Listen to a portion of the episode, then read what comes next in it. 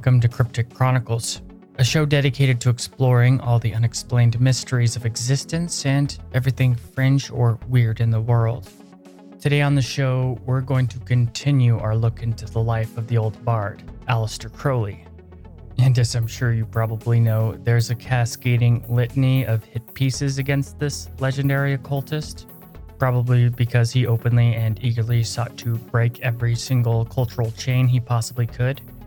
After all, Crowley was a well known libertine and mocked the social contracts of his age, with Christianity very much uh, dominating that age. Nothing against Christianity, though.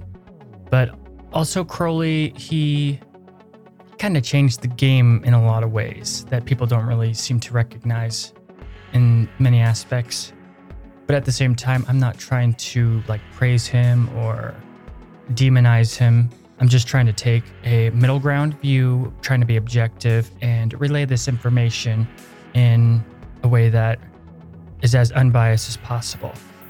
I'm also going to be expressing this information in a way that his contemporaries would. So if you don't want to hear occult stuff or anything like that, you probably should just skip this episode. In particular, this episode will have some demon summoning stuff in it, so, you know, probably just miss this episode if you're easily frick, like freaked out or get paranoid by stuff like that because I don't have any intention of keeping you up at night.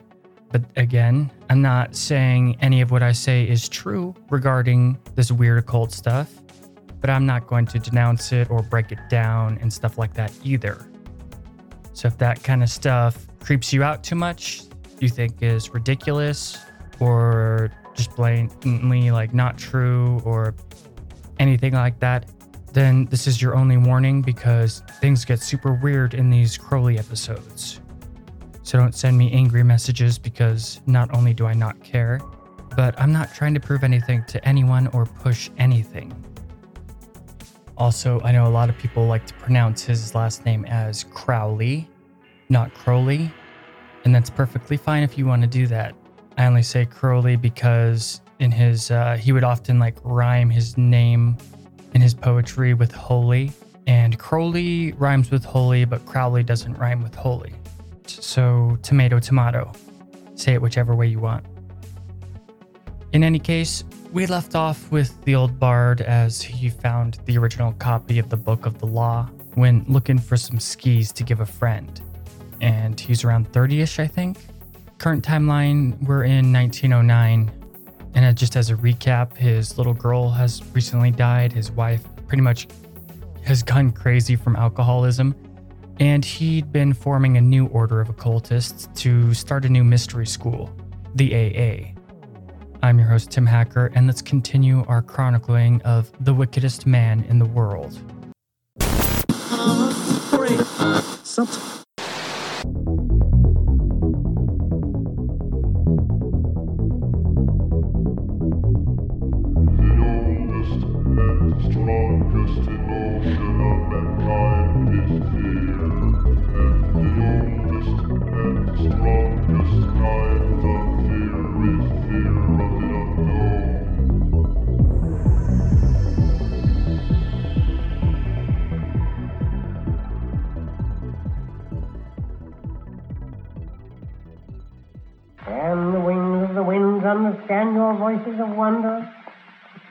Something.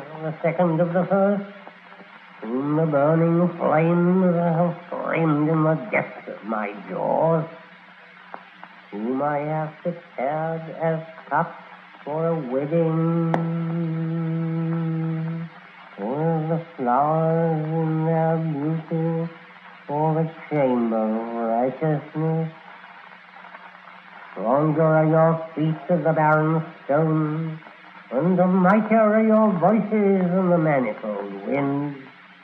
For you are become a building such as is not, save in the mind of the all-powerful.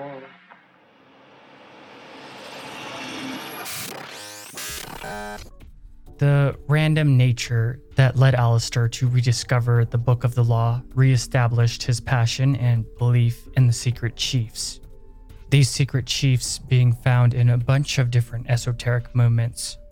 and they are allegedly like transcended cosmic authorities. They're like a spiritual hierarchy responsible for the moral caliber of the cosmos, or for the overseeing and operations of esoteric organizations. Their names and descriptions have varied through time, as well as how they exist, with some being from Shambhala or Agartha, while as some other people think that they are actual humans, like living humans, that are just like scattered through the world and working anonymously. Madame Blavatsky called them the Ascended Masters, as well as people from uh, the Theosophy perspective. Alice Bailey called them the Masters of the Ancient Wisdom. Dion Fortune called them just the Esoteric Order. And Max Heindel called them the Elder Brothers. But basically, these hidden masters are said to have a hand in everything concerning the development of humanity and Crowley had ambitions to become one of these secret chiefs and was contemplating a walkabout in North Africa to commit to all of the required actions to do so. Interesting side note, however, is that many people believed, well, many people in these like esoteric secret societies believed that you actually couldn't be one of the secret chiefs and be a living person but that wasn't a universal belief. In any case, it wasn't going to stop Crowley from trying, and he was pretty sure that he was getting signs that that was his destiny. People like him don't believe in coincidence. To esotericists like him, the universe is constantly speaking to us all, and it's up to us to notice the communication. It's kind of hard to get a read on Crowley around this time because of like uh, all the later smear campaigns kind of try and rewrite history. But let's just say his prominence among the public was growing and not necessarily bad at this time. I mean, it's always been bad, but it wasn't like how it would get later. People were like uh, vaguely interested in him and not openly demonizing him for the most part in the mainstream community. And the herd hadn't really started to project their shadows on him yet. We have to keep in mind that though the Industrial Revolution and Enlightenment were already a thing, this era here is a time when dogma still completely ruled all the aspects of ordinary life. Also, where we are here in Crowley's life, his fortune was kind of starting to run out. He'd spent so much money on his mountaineering expeditions and writing and whatnot without getting any profit back. The money that was left to him was objectively running low about now in the timeline, However, he had an intense drive to push the Book of the Law and get down to the bottom of this new age he wanted to help establish. So he snagged up the Book of the Law and, along with his newly formed students, returned to London and set up shop. He started working on the Equinox, his magazine, and had many other collaborators writing for it as well, including his old buddy Alan Bennett, who uh, I've mentioned in every one of these Crowley episodes, I think. But Aleister was also getting pretty friendly with Victor Benjamin Neuburg at this time, and the two would go on to spend a lot of time together. He's the English poet and writer I think I mentioned at the end of last episode. But all in all, there were a ton of occultists who all worked together on the equinox, with tons of articles concerning a whole range of different esoteric topics for the curious. And actually did pretty decent, but the Equinox did get a lot of hate from other occult circles, especially the former members of the original Golden Dawn Order. But as usual, none of that kind of stuff bothered AC, and he just kind of shouldered his way forward past it and through it. The controversy revolved around him writing secrets of the Older Order in the Equinox, but Crowley was just getting started concerning that. He's pretty notorious for it. He even takes full credit for the Goetia just stating that a dead hand helped him out. And this dead hand, I think I've said this, but it's uh, MacGregor Mathers was the dead hand. It was a open, open insult. He was the well, he didn't write it. He was just the translator of the grimoire into English. But let's just say there was a lot going on for Aleister Crowley at this time that the old members of the Golden Dawn detested. MacGregor Mathers probably at the vanguard of this crowd of people. And who's to say that their anger is misplaced? But on top of all of these issues and stuff going on in his life, like he was pretty busy at this time, on top of all these changes, the divorce of his wife Rose was getting closer and closer. But a part of him still loved her, and he didn't want to go back on the whole divorce thing. So on November 10th, 1909, he ditched London for his whole Algeria North Africa trip. Rose was trying to get AC back, and the old bard knew that eventually he'd fold if she persisted. So Vamos, he took off, the same way that he'd always did when stuff got rough or he got too bored. Although I didn't even know that this was a thing, but the divorce went through while Crowley was gone. That was apparently a legal thing that someone could do back then. This was a long time ago.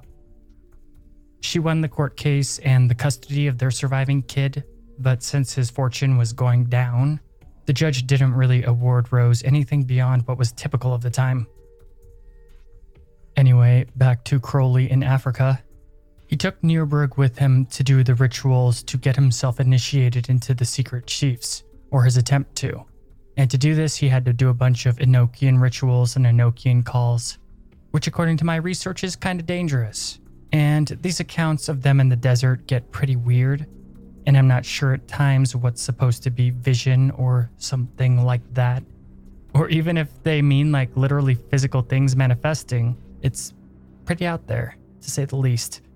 Neuburg's journal recalls one of their first mystical accounts as follows Anubis? There cometh an angel into the stone with opalescent shining garments, like a wheel of fire on every side of him, and in his hand is a long flail of scarlet lightning. His face is black, and his eyes white without any pupil or iris. The face is very terrible indeed to look upon. Now in front of him is a wheel, with many spokes and many tires. It is like a fence in front of him. Thanks, Anubis. Eh, that sounds pretty freaky. But they continued doing their esoteric stuff in the desert, and during one vision, Crowley saw an entire landscape of knives and other pretty strange things attributed to the spirit world or other planes of reality overlapping our own. However, that was just one vision of many. The most profound vision he had was many initiations by a bunch of adepts that did bizarre things, including ripping open his skull and examining his brain. I'm assuming that these are the Ascended Masters or like the Secret Chiefs. But no matter how weird stuff got, they just pushed on and on and got weirder and weirder. John Dee., the original 007, and the right hand of the English Queen in the 1600s, had stated that the 10th Aether Crowley and Neuburg were performing to be accursed, and the Enochian ritual absolutely not meant for humans. But Crowley kept it up undaunted. And just as a quick reminder, Enochian is based on the man Enoch, the wording I mean. Enoch is chronicled to have had the ability to communicate with angels, and he's one of the few men ever to have not died, and the only one I know of in lore to have been given apotheosis into a celestial being. Occultists John Dee and Edward Kelly formulated this language the angels and Enoch used to communicate, and that's the language Crowley is calling out during all this. Allegedly. Perdurabo called upon Aiwass and re entered the abyss. Aiwass, if you recall, is the entity that dictated the Book of the Law in, uh, in Egypt to Crowley, and he at this point considered him his holy guardian angel. Edward Kelly, John Dee's partner in the Enochian work, said, That mighty devil, when referring to what awaited Crowley. The path he was headed was on a path with Choronzon, the entity that dominated the abyss itself, the guardian of the abyss. The abyss is not an actual physical place either, but like a space between spaces of higher spheres of consciousness, a place between dimensions. It's hard to explain, but uh, journeying through the abyss destroys the ego and grants enlightenment. One doesn't really lose the ego the way we think of it, but instead puts the ego as a construct into perspective as a subsidiary aspect of one's interface.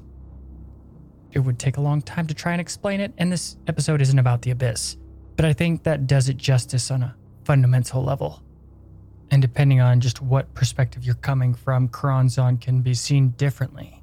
He can even have duality. So he's not entirely evil in the way we would think of it.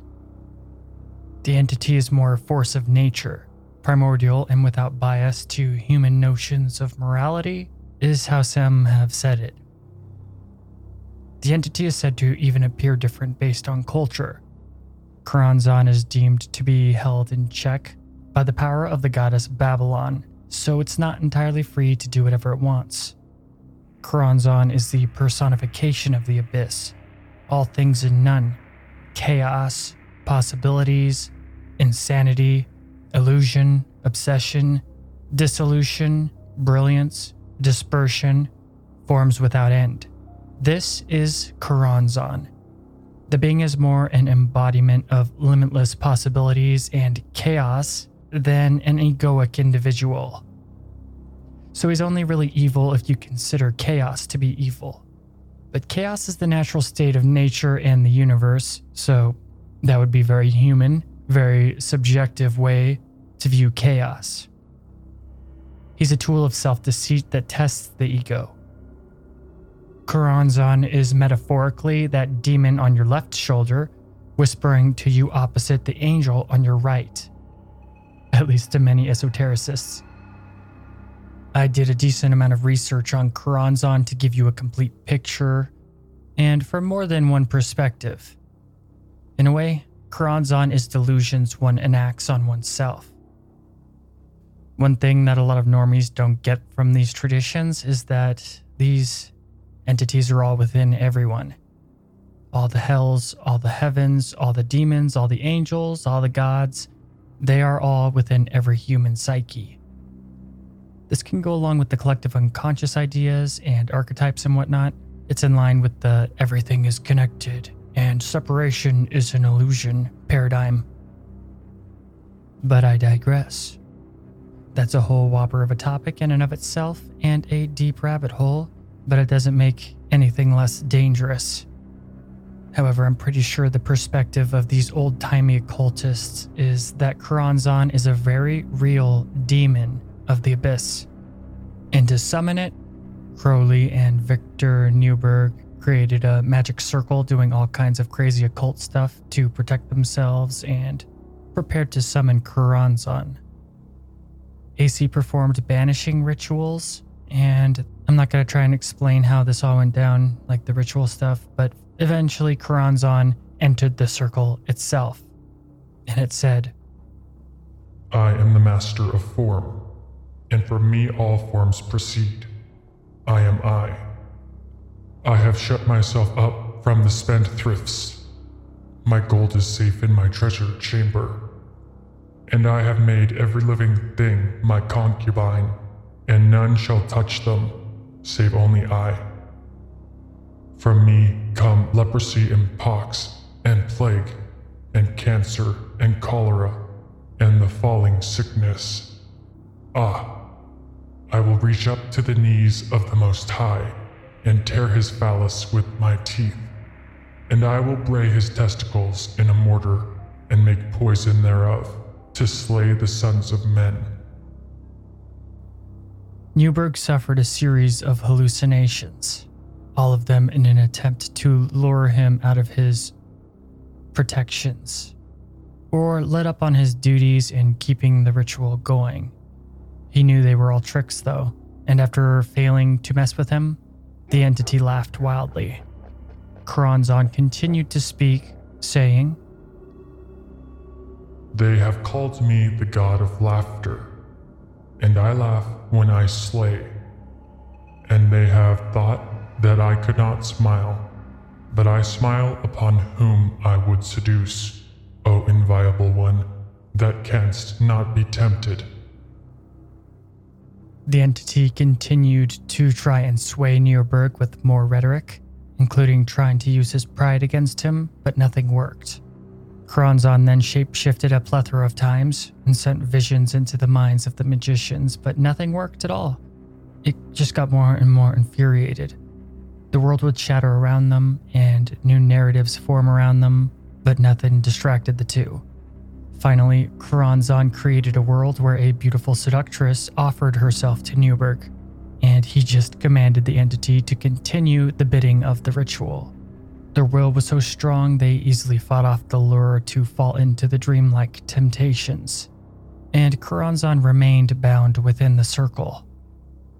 And I gotta be honest here, I tried to get this account from many perspectives, and I don't understand the lingo or a lot of the esoteric stuff in general going on, but I am putting this together as best I can, or at least in a narrative I can present to you that makes sense to a degree. And we'll be right back after a quick break. You're listening to Cryptic Chronicles.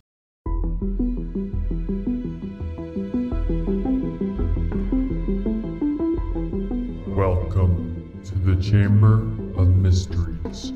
I am Anubis, the Egyptian god of death and guide through the underworld. Recently, the goddess Ma'at pointed out to me that the scales of justice have not been in balance. This is not good and can bring chaos to the multiverse. But you, dear mortal, may help in averting this cosmic disaster by supporting Cryptic Chronicles. In doing so, you will gain ad free episodes of the podcast, as well as bonus content only for patrons. In spreading free thinking and higher knowledge, the forces of darkness are kept at bay. Simply subscribe to the Chronicler's Vault at crypticchronicles.com. And by pledging a single dollar a month, you can help keep Apophis in the void and Ra's sky chariot soaring proudly through the universe.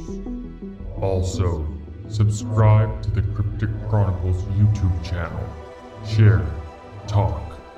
Anubis, don't forget to tell them about iTunes and spreading the show. Oh, right. Thank you, Ma'at. Please, mortal, help broaden the scope of listeners for the podcast by leaving a good review on iTunes and share every episode or any Cryptic Chronicles content as much as you can. In doing so, we can increase the audience and fans for the show, spreading it across all the consciousness of humanity. Help fight the darkness by supporting Cryptic Chronicles and assist the goddess of the scales and I, Anubis, god of death, in bringing balance to the planes of existence. The astral currents must be calmed, and the opposites must be reconciled. As above, so below. Farewell, mortal.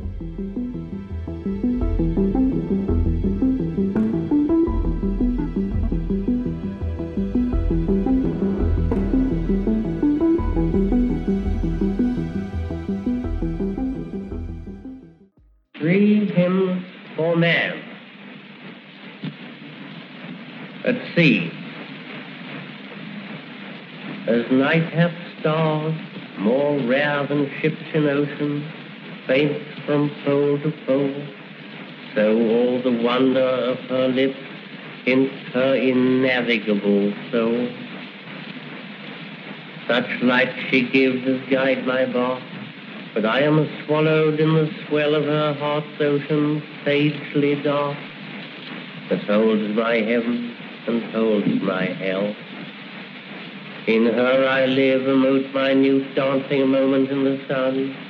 In her I die, a sterile shoot of night shade in oblivion.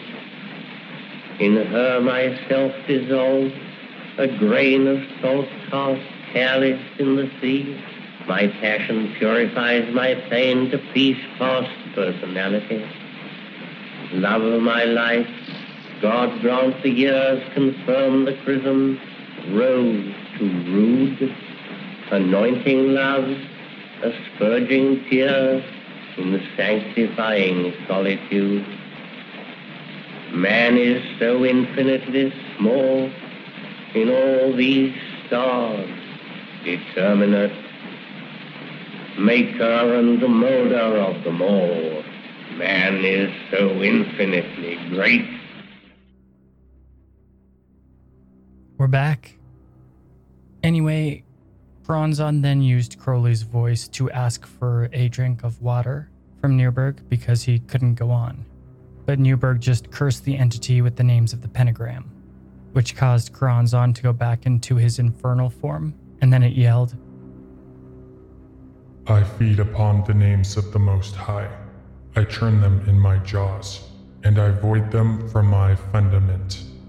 I fear not the power of the pentagram, for I am the master of the triangle. Be vigilant, therefore, for I warn thee that I am about to deceive thee.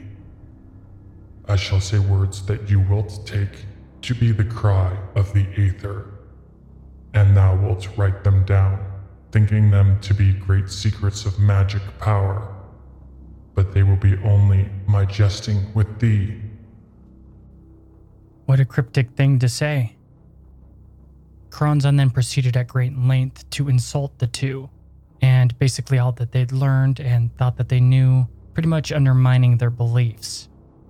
Neuburg tried to document all the things the entity was saying, but kinda was uh, overlooking Choronzon slowly but increasingly covering up the circle edge with sand, kicking it up.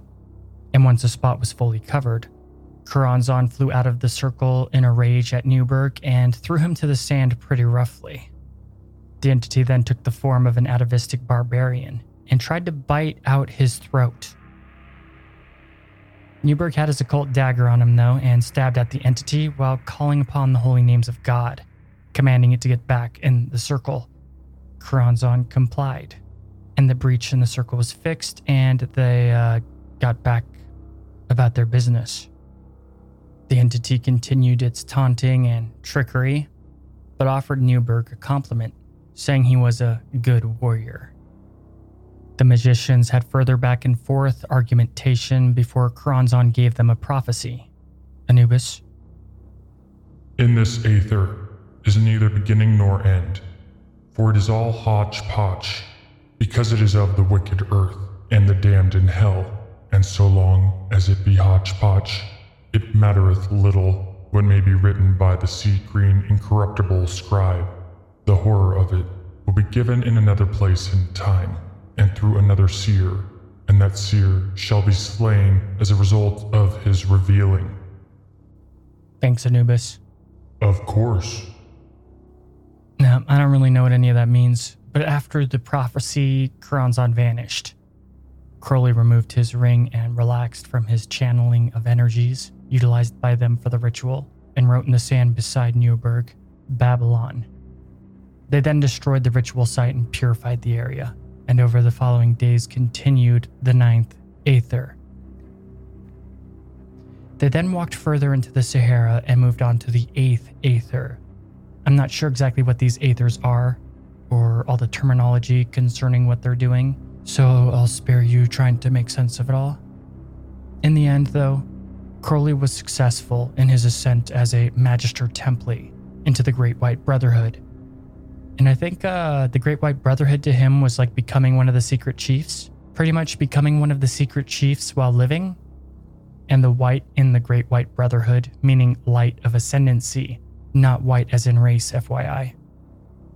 The Great White Brotherhood is all about mastering ancient wisdom and teaching it to the masses through selected humans. It's basically what I've already gone over at the beginning of this episode concerning the secret chiefs, um, ascended masters, and stuff like that. Which makes me kind of wonder if um, there was like a Great Dark Brotherhood. I mean, because the way that they look at things in in these esoteric communities, in these esoteric societies, they kind of follow self-evident philosophy, like the nature of un- the universe and philo- and like a um, a philosophy of nature in a way, but not of nature. At the same time, it's very confusing. My point is just that what Crowley is doing, many would consider like dark magic. I feel like many things are just a tool, and the what makes it light or dark is the intention behind the person wielding it. My point is just that Crowley, according to his point of view, his worldview, it's impossible to comprehend the light other than in a superficial way unless one knows the darkness. Many Orthodox type people would totally rage at that, but it's a crucial factor for considering Crowley's worldview. So, if there's a great white brotherhood, is there a great dark brotherhood? They have a night, day, cold, hot, polarity perspective of reality. So, if one exists, that means that its other, its opposite exists as well, at least according to them. Unless if, like, one is talked about, that means the other is silent and people don't talk about. According to their view of existence, if one is open and visible, that means that according to the laws of polarity, its opposite would be not talked about and invisible. But it would exist, right? At least according to their worldview? That would be cool to look for in research. no, uh, a great dark brotherhood reminds me of the Elder Scrolls. I'm kind of digressing though. All right, back on track. Here we go. The two continued their work on the Aethyrs and continued to experience visions during the process. Crowley kind of concluded that he was cursed to an extent, though not in the way we would think. More so, he understood sacrifices and how people would spin his words to deceive the masses and whatnot. I think he expected to lose his fortune too. There's nothing that would give me any reason to think that other than just intuition. But at this point, he basically fully accepted his place as a prophet and uh, and if you look throughout history, there's like maybe like two prophets where they have a good ending. the rest of the time, it was actually kind of shitty to be a prophet because your life was always pretty, pretty rough. If you even managed not to have a horrible death. And though Thelema was going and he already had the AA and whatnot, I'm pretty sure that it was fully formed in his mind about now. AC also fully accepted and came to terms with his bisexual nature during this trip that he'd uh, repressed within him for a long time. Remember, it's highly likely that he was heavily molested during boarding school. But it was through this trip that he finally fully accepted himself and how he was not a sexual being like how society dictated he should be. And throughout this whole journey, you know that he was totally banging Neuburg. I mean, Crowley writes a letter to somebody at some point, and he's even joking about how Neuburg is too busy with the boys to focus on the work and whatnot. So they're definitely having a good time. All in all, the whole thing was a success. Not only that, but he achieved a soul searching journey where he had more uh, like complete acceptance and personal growth and things of that nature. Also, a lot of people think that it was around this time that Crowley made contact with an entity known as Lam which some in UFO research circles claim to be a gray alien or something. And yeah, it does look like an alien when you check out the picture. Crowley drew a picture of it. But from what I've researched, this isn't the case. However, it is stated that Choronzon took the form of lamb for a moment when it's uh, shape shifting all over the place, trying to deceive them. I think that it was lamb spelt with uh, like a B at the end, as in the animal, a lamb, not L A M. I think people just get confused because it's pretty much confirmed that the Lam stuff comes later. I think like in 1919 or something. We'll get there. And uh, right now we're at the moment in 1910. So yeah, just to clear that up real quick. People also say that this is where Aleister starts to go insane, but you got to also remember, um, I think it was the first episode when he does the Abramelin operation to try and contact his holy guardian angel, he cuts off the operation not even halfway through or something, which allegedly left him open to possession all the way back then. And to possession of like tons of demons, not just one. And even before that, he was summoning Goetia demons way too early uh, when he was very new to the Golden Dawn. So there's literally countless times that he could have already been compromised and possessed long before the Choronzon summoning. And like usual, these opinions usually come from people trying to discredit or slander or demonize him or bring him down in some way in general. So if Crowley did happen to get possessed during the Choronzon summoning, then he's like super possessed, if you believe that. But uh, Crowley and Neuburg would continue to be humans to other people for the rest of their lives and seemed mentally stable and in physical health. People like to say that AC became decrepit in his old age thanks to heroin addiction and drug addiction and stuff like that. But there's actually a lot of writing about him in his later times where he's just as sharp as he ever was. So, yeah, his body might have been giving out from a lifetime of debauchery, but his head, it's pretty clear that his head was uh, with him to the end. And all that's even if you believe demons are real in the first place. But anyway, the two occultists returned back to England, and Crowley immediately began a project for the equinox. DAA was the busiest it ever was, and Thelema was kicking strong. He also made poetry about Rose and seemed to be still pretty brokenhearted by the collapse of their relationship. But all in all, the Equinox was distributing tons of new content, and his mystery school was thriving. However, the last bit of Golden Dawn secrets that was printed and close to release became problematic when MacGregor Mathers sued to stop its release. He was pissed Crowley was publishing all the Golden Dawn secrets, and this was the final straw.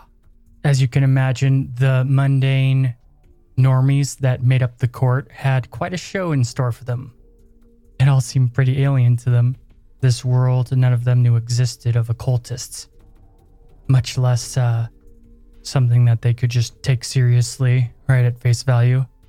Laughter and giggling were common throughout the case, and the judge and official people were quite perplexed by these esotericists and their weird, shrouded ways that they went about talking about the case. When Justice Moulton asked to check out a copy of the Equinox and what they were all talking about, he smirked, and when he showed the judges, they did too. Interestingly enough, though, Crowley seemed to be enjoying the whole thing, but Mathers was often visibly disturbed. Mathers' material and all the material that he and the other two founders of the Golden Dawn put together for the for the order actually came from knowledge that already existed. They didn't invent or really write anything other than creating rituals and uh, deciphering stuff and translating things. MacGregor was pretty much just a translator for it all. And this was kind of a hard case to sell when you're trying to say that somebody's copywriting your stuff, selling your stuff that belongs to you, you own it, when you yourself didn't create it.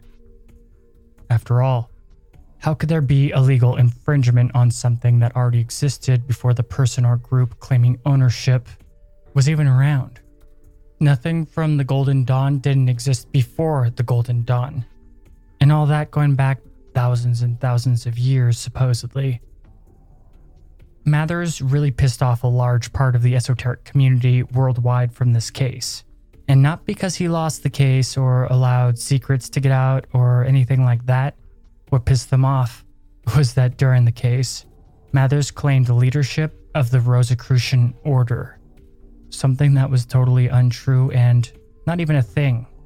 There were supreme grand masters of Rosicrucianism all across Europe, so it was basically supreme arrogance and against Rosicrucian tradition as a whole. The Rosicrucian orders across Europe all took note of this and they inducted Crowley into their orders, one of which was Theodore Reuss, who headed the Ordo Templi Orientis, or just OTO, which, if you're familiar with Crowley's stuff even a little, you know that this will come into play later in a big way. But I'm pretty sure that they all inducted Crowley into their orders just to troll Mathers. In any case, the whole thing made Crowley a celebrity among occult orders across the world at the same time. So many secret societies all wanted to get their hands on Crowley. Tons of them just gave him honorary membership and fancy titles. So many fancy titles that they filled up four pages, which probably greatly massaged AC's ego. The community of secret societies was more shaken and stirred at this point than ever in history, and the spotlight gave Crowley's AA a massive boost in all ways. Um, as well as far more subscribers to the Equinox. The AA got a bunch of new students, and to quote Crowley, for the first time, I found myself famous and my work in demand. Also, for just a short time, the press were not total dicks to Crowley, which wouldn't last long, but he was already being opposed for his dangerous ideas that threatened the establishment. The Star of the West was in danger of losing its distribution rights thanks to a Trinity College dean who didn't like what Crowley had to say and wanted him banned from talking at the college lacking the ability to censor him the way he wanted, and also lacking the ability to rise up the students against him in any meaningful way, he just spread rumors that Crowley was a pedophile. In the end, though innocent, the whole thing did result in Crowley being banned from speaking at the college. Just too much slander went around, and all the stupid people believed it. Then again, this was just the start of uh, the organized turn on Crowley. Tons of misinformation would be printed about him over the years, including wholly fabricated pasts and complete fabricated actions, like he eats kids and puppies and you name it.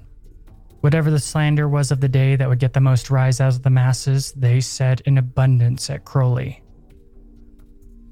But we are in a moment of temporary respite and calm in the storm for him. And during this time of success, Neuburg and Crowley would summon Bartzabel, the spirit of Mars. And they do this with other occultists present too, but I couldn't figure out who these people were. I looked in the couple books I had and online. I don't know who's with them here. But instead of it just being Neuburg and Crowley, there's other occultists there too. So they performed the summoning, they did the circle, all the other stuff, you know, they, they got to do. Use your imagination. And the spirit of Mars showed up then made a horrific prophecy that nation will rise up against nation, and over the span of five years, will destroy Turkey and Germany.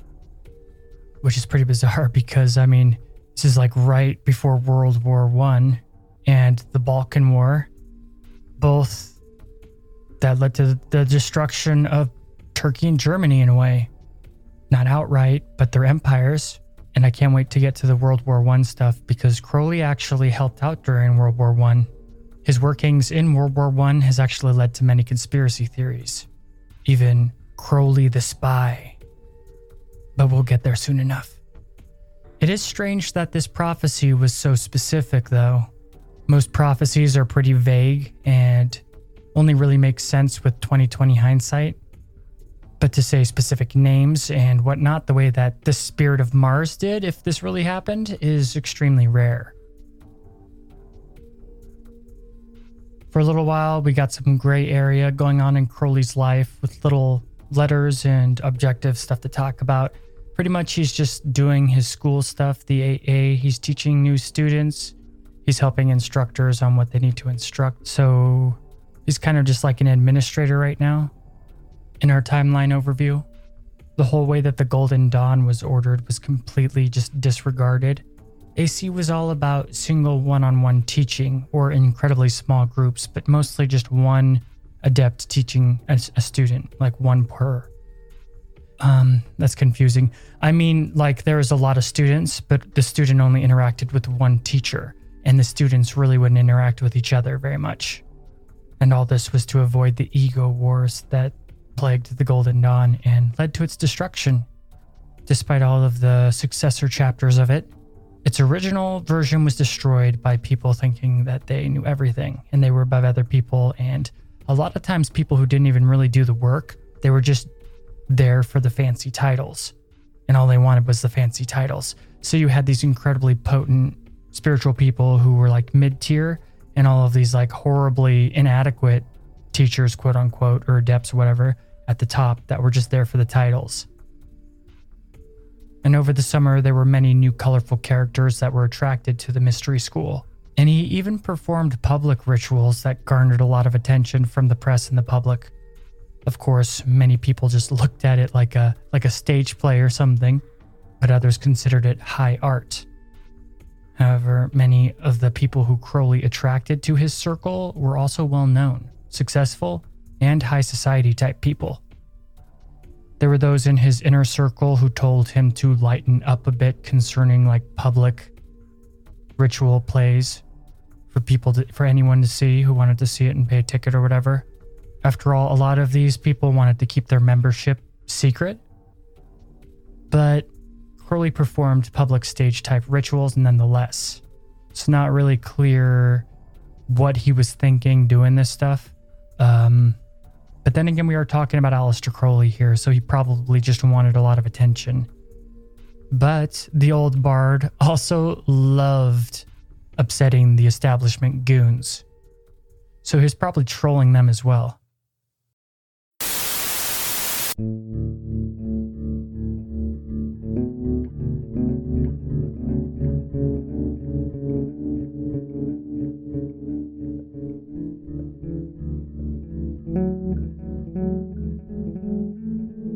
Hi there, thanks for listening to Cryptic Chronicles. The show is sponsored by Blubrry, and if you're interested in starting your own podcast, use our link. We'll even give your podcast a shout out. Go to crypticchroniclespodcast.com and click on the Blubrry link on the homepage. By doing so, you'll be helping the show. Blubrry is optimized for iTunes as well as all podcast hubs. You won't have to worry about expensive contracts or fees. In fact, you won't have to leave your own website. You'll have your own RSS feed and no third party sites. Try it for a month free by going through Cryptic Chronicles. Also, if you're a fan of cryptic content, please support the show on Patreon. By giving just $1 a month, you can really assist us in posting more content frequently. You'll also have access to bonus ad-free episodes of the show and the Discord channel. And the Discord channel. To keep up with all Cryptic Chronicles content, follow us on Twitter, Instagram, Tumblr, and of course Facebook. Give the Facebook page a like and join the Cryptic Chronicles group. We'd love to hear from you. Thanks for supporting the show, thanks but most of all, thanks for listening.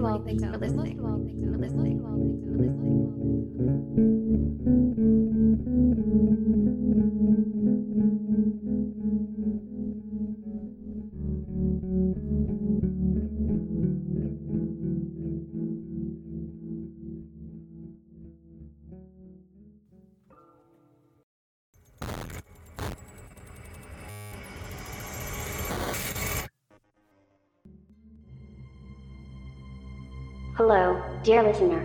Have you ever had a paranormal experience? A spiritual or esoteric experience? Have you ever seen a UFO or something that you could not explain? Have you ever witnessed anomalous activity that defies reality? Have you ever experienced unexplained mysteries of existence? If you have your own cryptic tale and would like to have it shared on the podcast, then call 1 800 757 6049 and leave a message of your experience. If it's what Cryptic Chronicles is all about, then it will be shared on the show. Just make sure you thought about what you will say ahead of time, and give a clear and concise account. Also make sure to leave your name, where you're from, or any information that will assist in making a clear picture to portray to listeners of Cryptic Chronicles.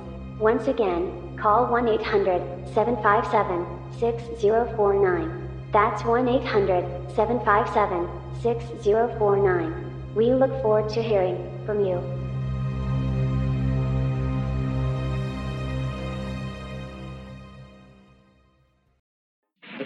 Pentagram, dedicated to Henry Foreman. In the years of the primal course, in the dawn of terrestrial birth, man mastered the mammoth and horse, and man was the lord of the earth. He made him an hollow skin from the heart of an holy tree. He compassed the earth therein, and man was the lord of the sea. He controlled the vigor of steam. He harnessed the lightning for hire. He drove the celestial team, and man was the lord of the fire. Deep mouthed from their thrones, deep seated, the choirs of the eons declare the last of the demons defeated. For man is the lord of the air.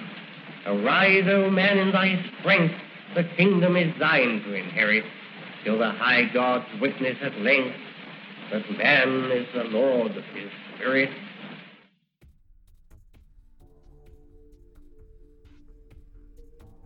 So there was some drama going down because a lot of people didn't really want to be in these plays.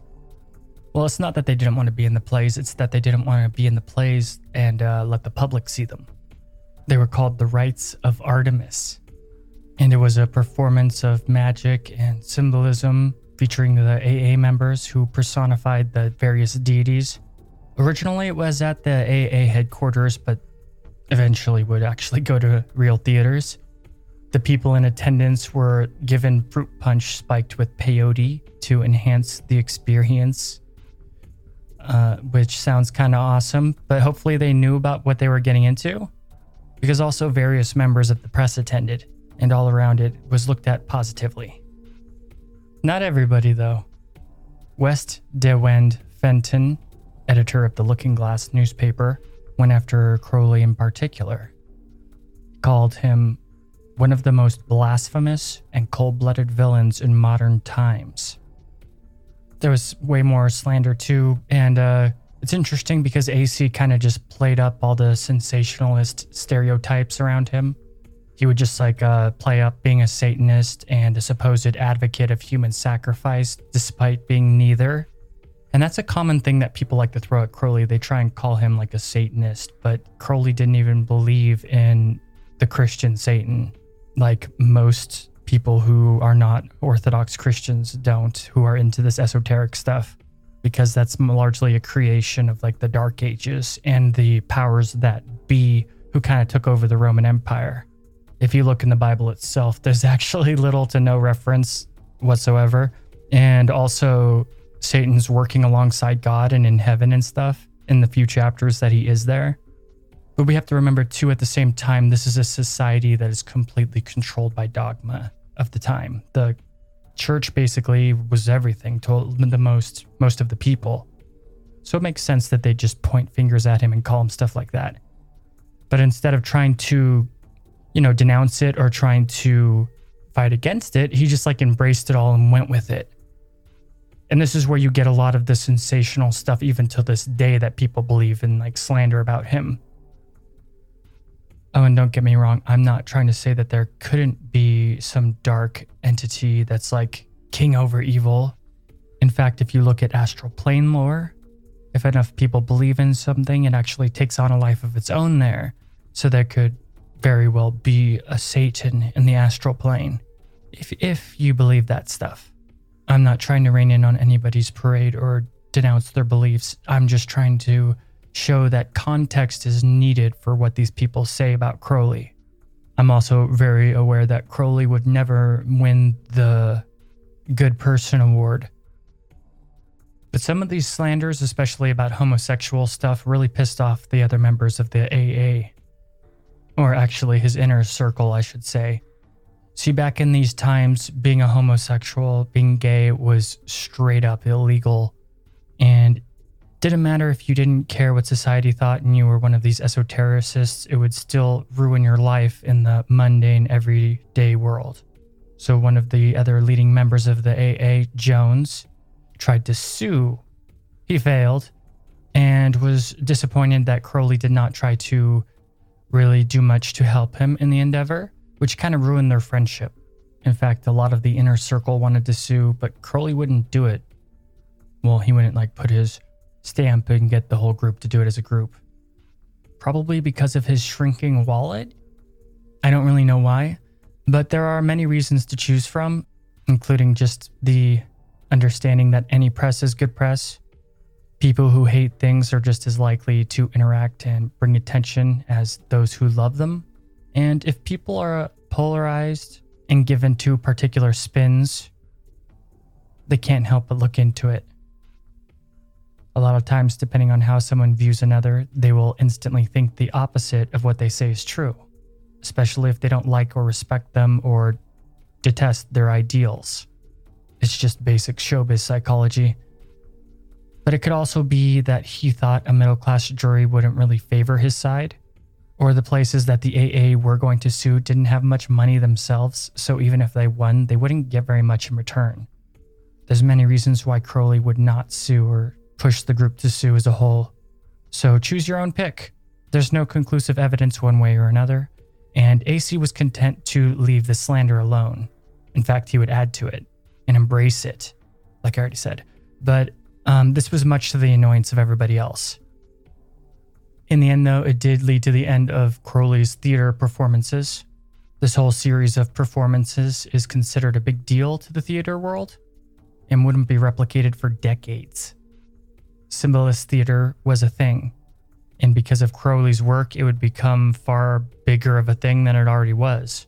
It was mostly just for intellectuals, spiritual people, people interested in philosophy, psychologists, artists, but AC helped influence to make it big time. And there's even people doing good reviews on it and talking about it all throughout like the 60s and 70s, even till modern times. In particular, something that's praised is AC's ability to use the theater itself to influence the audience's senses, to hypnotize them significantly. It was all considered incredible progress in the theatrical arts. So, yet again, we come across evidence of Crowley influencing the modern world's culture to a substantial degree. But ironically, the old bard himself thought very negative about the whole thing. I'm assuming it's because this all caused him to lose a lot of his inner circle of the AA, including the original founding members, most of them. Many started distancing themselves from Crowley because a lot of them just didn't want their public careers or their lives ruined by their names surfacing in the gutter press hit pieces. So, despite the reasonable success of the esoteric plays, in the end, it just wasn't worth the outcome to him. In late November, early December of that year, Crowley and Neuburg would once again set off on a spirit quest, and once again to Algiers, but this time went far deeper into the desert than their last journey. Their objective was to complete the 18 Keys, which was another series of spiritual workings originating from John Dee. But it wasn't meant to be, because not long after the initial journey, Neuburg got really, really sick. So, right there off the bat, there wasn't too much that he could do.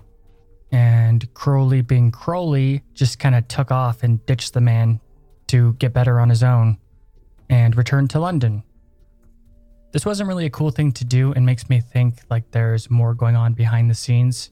But then again, he did ditch Rose and his baby in China, so who knows?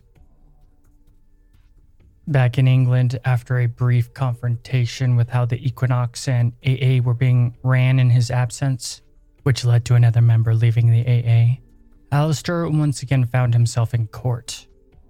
George Cecil Jones, the one who was suing that I mentioned earlier, one of the co founders of the AA, took some of the slanderers to the theater ritual stuff to court, and as a surprise twist, MacGregor Mathers popped up as a surprise witness, and it was pretty obvious he was trying to get even. Once again, the lingo got pretty weird to the normies in the court and jury, with the justice even stating that the whole thing was seeming more and more like a case taking place in Wonderland However, as I briefly stated, Jones and thus AC lost the case. Jones was then done with Crowley and cut off all ties.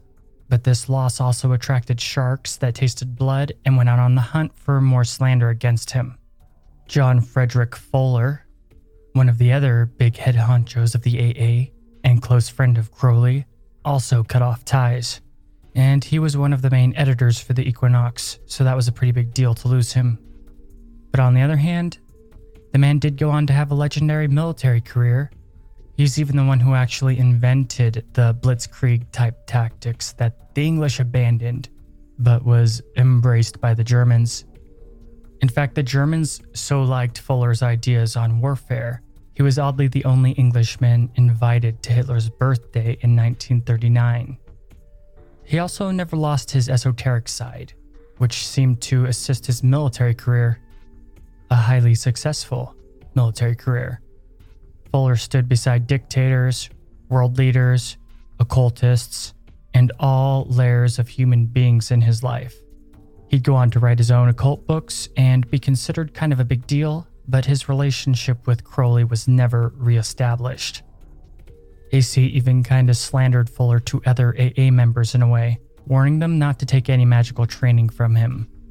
Despite this, though, later in life, when interviewed about Crowley, Fuller still had good things to say about him. He never really betrayed him, so to speak. In a letter to Edward Noel Fitzgerald. He said, Crowley was a genuine avatar, but I don't think he knew it. But I do think he sensed it in an emotional way. September 17th, 1949. And the wings of the winds understand your voices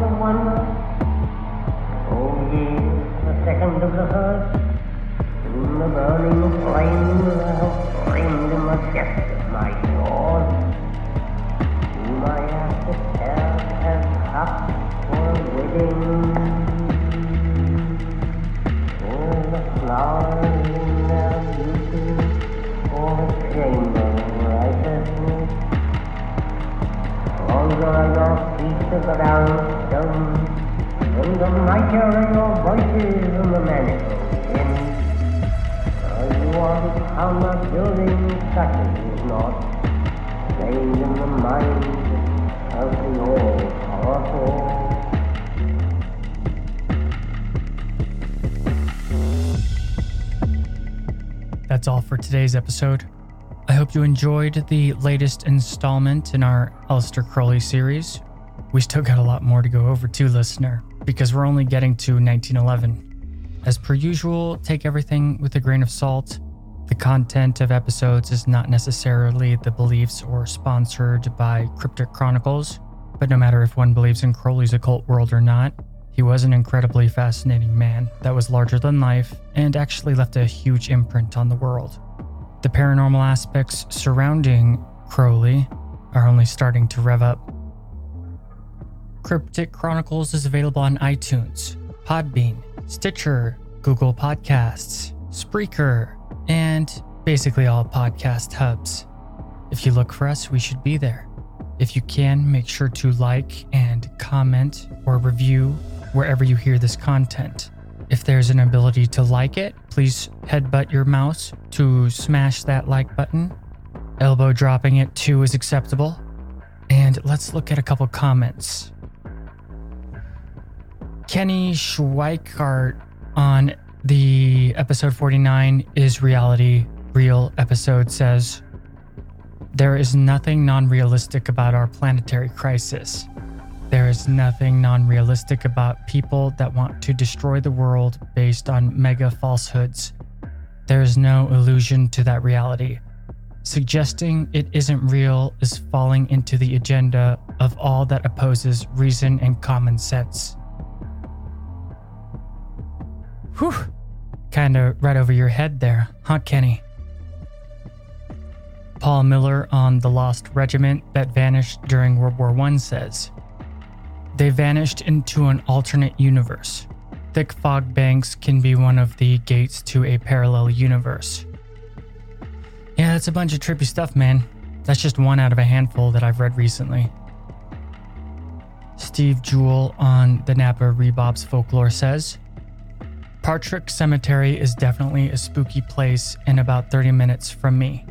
As teenagers, we used to go there on Saturday nights looking for anything paranormal. If you really, really, really like Cryptic Chronicles and happen to be awesome, then support the show on Patreon. For just a dollar, you can unlock full uncensored shows with no ads or anything like that. You'll also get access to exclusive podcast episodes and, depending on the pledge, a bunch of other goodies and whatnot, as well as the Discord server. Just go to crypticchronicles.com and at the top, click on the Chronicler's Vault. It's a link to Patreon, so you'll be good to go. Really means a lot to me, and thank you.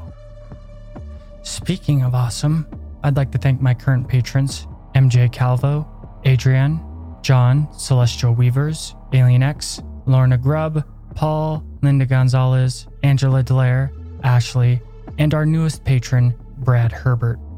Thanks, Brad. Make sure you join the Discord server. Thanks for supporting Cryptic Chronicles, but most of all, thanks for listening. And as an old bard once said, balance every thought with its opposition, because the marriage of them is the destruction of illusion.